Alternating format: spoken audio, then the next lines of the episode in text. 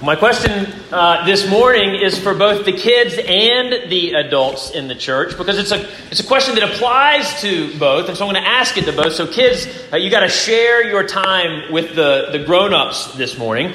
Uh, but my question uh, for you all this morning is who here has ever been bored in church before? It's okay, raise your hand. Who here has ever been bored in church before? Let me make it a little bit more safer question, because of course you've never been bored in this church before, right? Uh, who here has ever been bored in any church before, right? Any church experience before? Raise your hand. That's most of us. Uh, uh, if I were to be honest with you, I would, I'd raise my hand. I've been bored in church before. I've been bored in our church before. Okay, uh, so you you can be honest about that. Uh, my guess is that anyone who's been a Christian for any amount of time has at some point experienced some measure of boredom in church before. And so, my next question is why are we sometimes bored in church? Okay, other than my preaching, let me go ahead and clear the table and take that one off for you. Other than boring preaching, uh, what are some of the things that cause us to be bored in church? Anybody got ideas? Willing to share them? Yeah the sermon. I already said that. Well, you have to rub it in on me, Miles. Okay, any other ones? Yeah. The what? Sitting down for real long? Yeah, church lasts a long time sometimes, doesn't it? Anything else? Any other ones? Yeah.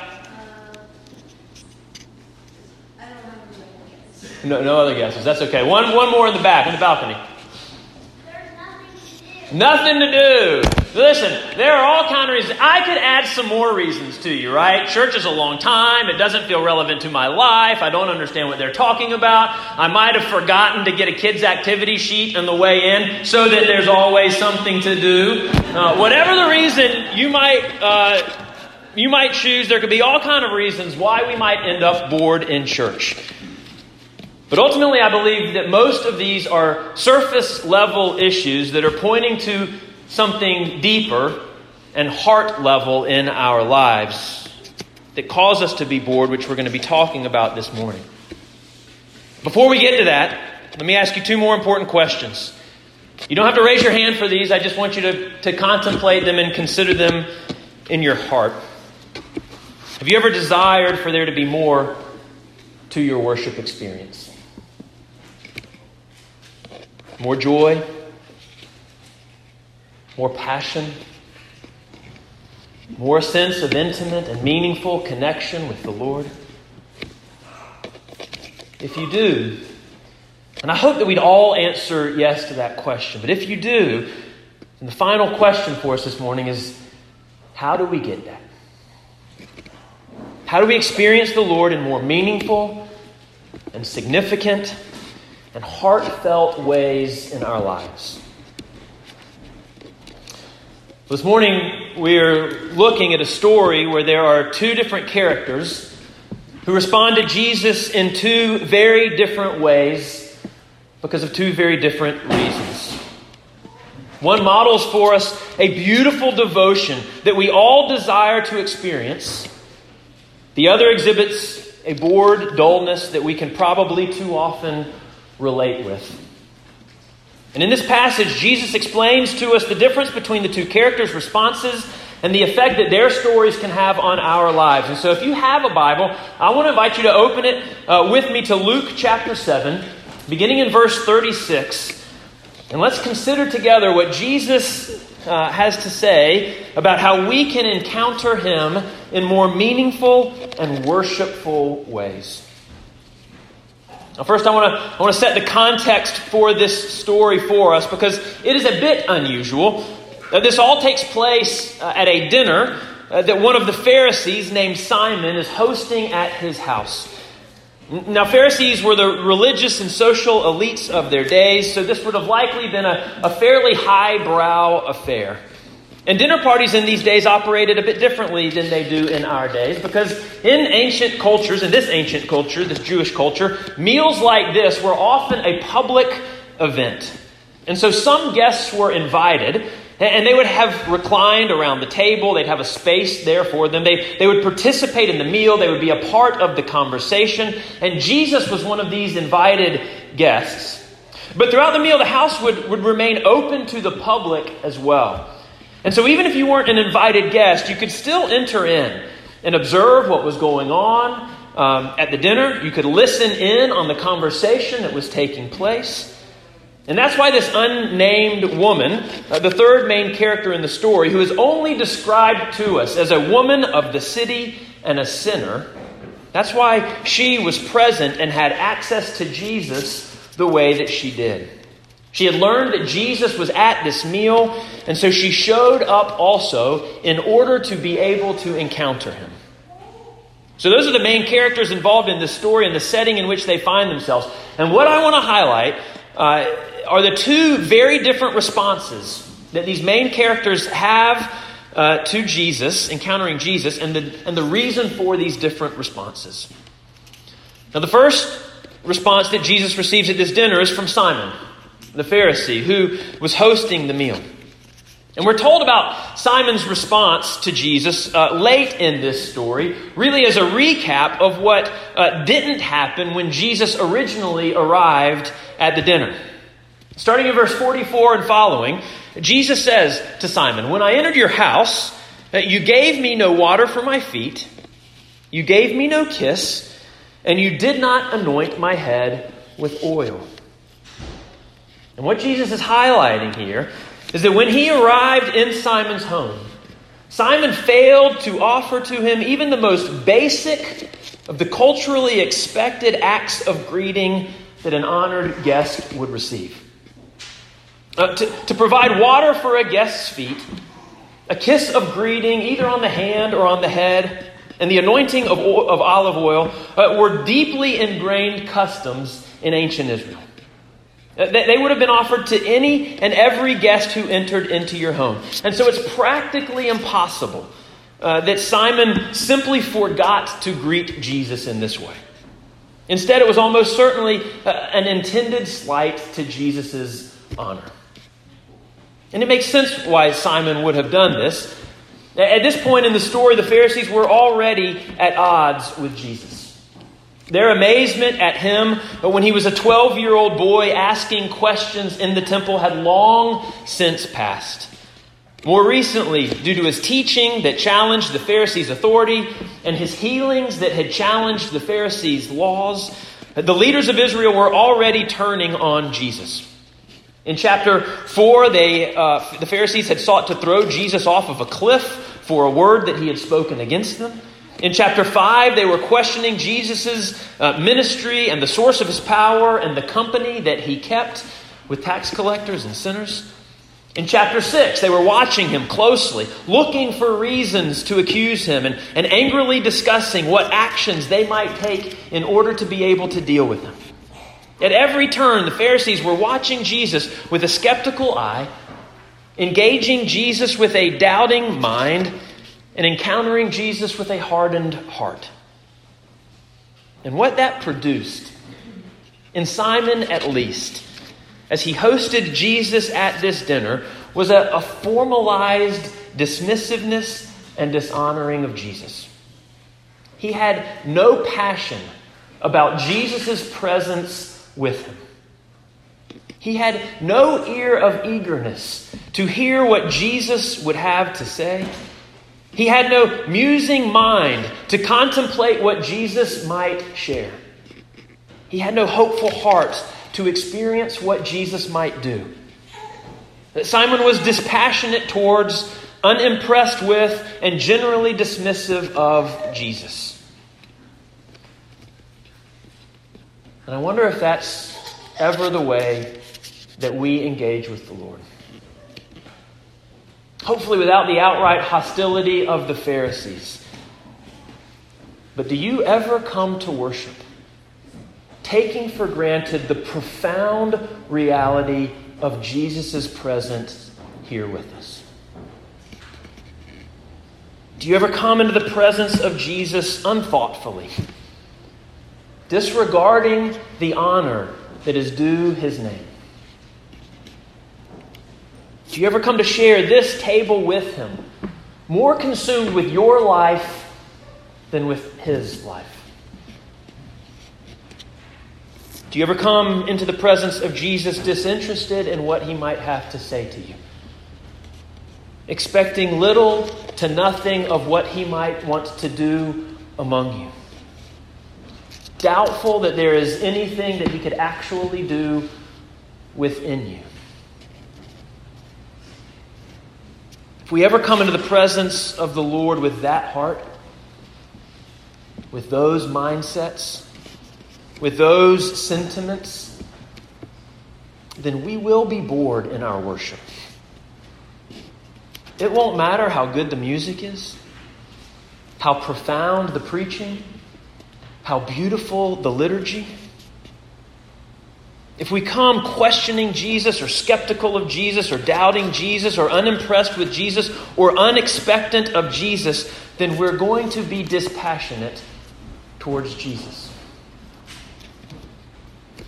This was the response of Simon and of the Pharisees throughout the scriptures.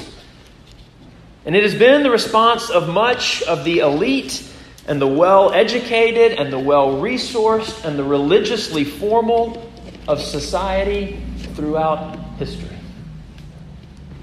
And if we're not careful, it can be us as well. But it doesn't have to be. Because there's a second response in this story that is anything but dispassionate and disinterested in Jesus and his presence.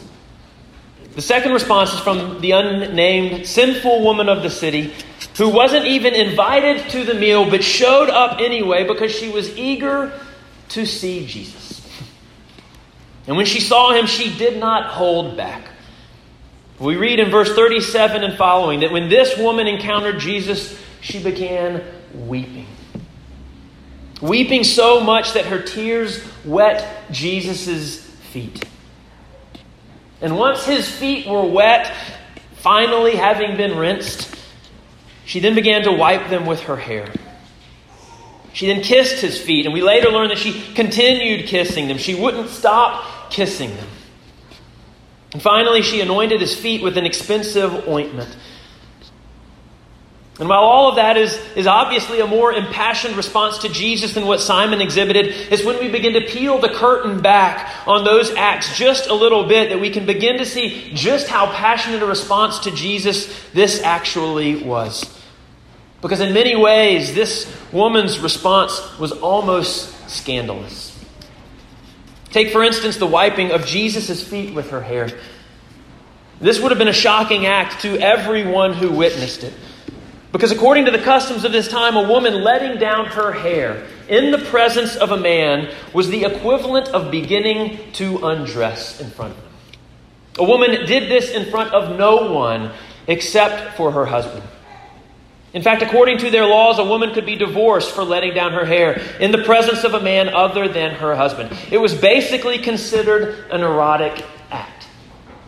And it would have been completely scandalous if it were not so completely worshipful. And then there was the anointing with ointment from the alabaster jar. In Matthew's account of this story, we're told that this ointment was expensive and could have been sold for a great deal of money. In Mark's telling of this event, we're told that it was worth over 300 denarii, which was a full year's worth of wages pouring out that costly of an ointment on Jesus' feet would have been seen as completely wasteful if it were not so completely beautiful in all that it represented. When given the chance to encounter Jesus, this woman held nothing back. She gave no regard to her reputation and what people thought of her. She gave no regard to the social norms and customs and whether or not it would be appropriate or acceptable to ex- approach Jesus in this way. She held nothing back in the exuberance of her devotion or in the extravagance of her offering. Do you ever worship Jesus like that? Even just in your inner being? Have you ever wished that you could? What causes someone to do that? What leads to such heartfelt, passionate, intimate, loving, vulnerable, meaningful, free, real worship. Where you're unhindered by the circumstances in which you find yourself or the company that surrounds you. Where there's nothing in the world that matters except for you and Jesus. And having this opportunity to express your great devotion to Him. If we ever came to worship with that heart, with that devotion, with that commitment, with, with that passion, then we would never be bored in our worship. It wouldn't matter how bad the music was, or how poor the preaching, or how rote the liturgy. If we come desperately seeking for Jesus and humbled to be in his presence and eager to express our devotion to him, we are going to be filled with passion in our worship of Him. In stark contrast to Simon's cold, dispassionate, and ungracious response to Jesus, this woman exhibited the exact opposite. Two different people, two different responses to Jesus. What's the difference? What makes one so closed and one so close? What makes one so bored by Jesus and the other so bound to Jesus? What is it that makes great worship? To highlight and explain these two different responses, Jesus tells them a parable. He says to them in verse 40 and following that I have something to say to you. A certain moneylender had two debtors. One owed 500 denarii and the other 50. When they could not pay, he canceled the debt of both. Now, which of them will love him more? Simon answered, The one, I suppose, for whom he canceled the larger debt. And Jesus said to him, You have judged rightly. The point that Jesus is making in this parable is that if you know you have a great debt that has been graciously forgiven, then you will exhibit a great love in response. A great debt, greatly forgiven, leads to great worship. On the other hand, if you think that the debt that you have been forgiven of is relatively insignificant, then your appreciation of that forgiveness will be relatively insignificant, and the love that you exhibit as a result of that forgiveness will be insignificant as well. A small debt, which only requires a small amount of forgiveness, leads to small worship or having a sense of no debt that requires no need for forgiveness leads to no worship. And then throughout the rest of the story, Jesus goes on to demonstrate the effect of this parable by comparing and contrasting the responses that he had received from Simon and from the sinful woman. And Jesus concludes by saying that this woman's great acts of great love are signs that she knew she had been forgiven of a great deal. But that anyone who showed only a little amount of love must have thought that they only needed to be forgiven of very little. And in this parable that Jesus tells, and in these examples that are highlighted for us, Jesus really gives to us a blueprint for how to experience great, rich, meaningful, passionate worship in our lives awareness of great debt, an appreciation for great forgiveness will always lead to great expressions of love and worship. And all of this ought to cause us to ask ourselves the question Are we aware of our great debt and of God's great forgiveness in our lives? Do you really know how great the offense of your sin is. And how much Jesus paid in order to forgive you of it. This story is telling us that we will never experience truly rich worship until we do. And it's not just this story that makes that point. We actually see this reality throughout all of the scriptures, from the Old Testament to the New Testament to the future pictures of worship in heaven. They are always first pointing us back to our sin and our need uh, for God and His deliverance. And then they are reminding us of what God has done to save us in order that we might appreciate who God is and what He has done. In the Old Testament, we see this in the repeated call for Israel to remember that they were slaves in Egypt. That Israel's very identity as the people of God was rooted in the fact that they had to be delivered from their bondage. They are always called to look back and remember that reality and God's great work of deliverance on their behalf. In the New Testament, it's the same. In almost every letter that Paul writes to the churches, there's a portion of the letter where he points back to the way that we were, to the sins that had previously enslaved us. And then he highlights that it is from that enslavement to, the, to sin that Christ has set us free. Paul's point is that we can't appreciate the freedom that we have in Christ until we understand what we've been set free from. This has always been the case. And it always will be the case. Even when we get to heaven, where there is no more sin, and there is no more brokenness, where there is no more anything else from which we need to be delivered, yet even there, our worship will still be centered around our former sinfulness and the forgiveness that we have received through Jesus' life, death, and resurrection. We see this in Revelation chapter 7, in the picture of the throne room of heaven, where the crowds of worshipers are crying out, Salvation belongs to our God and to the Lamb.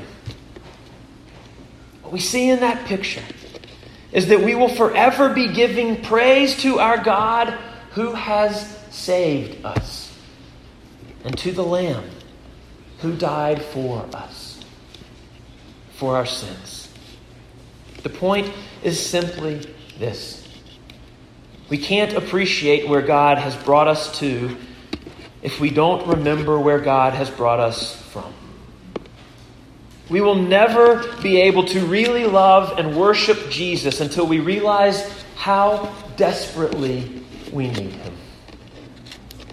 And all of that really only makes sense because if you think about it, if you don't know that you're sick, then you'll never seek the healing that you need. But if you know that you are desperately sick, then you will tirelessly search for the cure to your illness and you'll be fully devoted to the doctor that can heal you. Or if you don't know how unclean you are, then you'll never worry about the ugliness of the stain that blots your soul. But if you are aware of the filth of your sin, and the infestation that it brings to your life, then you will be fully devoted to the one who can wash you clean. This is just the way that we work. If you know that you had a heart of stone, but that Jesus gave you a new heart, you'll worship Him for it. If you know that you were guilty, but that Jesus made you innocent, you will worship Him for it. If you know that you deserved judgment, but that Jesus bore that punishment in your place, you will worship Him for it. If you know that you had a debt, but that Jesus paid it for you, you'll worship Him for it. If you know that your situation was helpless, but that Jesus has brought you help, you'll worship Him for it. If you know that you were hopeless, but that Jesus has given you hope, you will worship Him for it.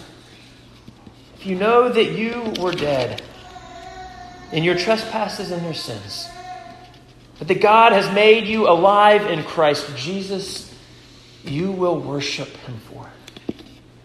And you will continue to worship Him for it for the rest of your life and for all of eternity. What this passage is telling us is that we will love God to the degree that we recognize the magnitude of our sins and the immensity of His grace to forgive them if you know your great sin and God's greater forgiveness, then you will be a great worshiper. To that end, and to help us in that aim, I want to commend to you Psalm 103, which was our Old Testament reading for this morning. It opens in the first few verses by reminding us of this reality and by almost forcing us to practice this discipline of remembering. It begins this way Bless the Lord, O my soul and all that is within me, bless his holy name. Bless the Lord, O my soul, and forget not all of his benefits, who forgives all of your iniquities, who heals all of your diseases, who redeems your life from the pit this psalm calls us to worship and to praise with all that is within us by remembering all that God has done for us in His forgiveness and in His healing and in His redemptive work. Those three verses, the beginning of Psalm 103, would be great ones to memorize or to post around your house so that you're reminded of them over and over and over again. Listen, I'll be the first person to confess that church can sometimes be boring. Miles, sermons can sometimes be boring. This sermon was probably boring, right? But the news that our debt has been paid, that we've been forgiven, that we are loved, despite all of our sin, that news is never boring. That reality never grows old.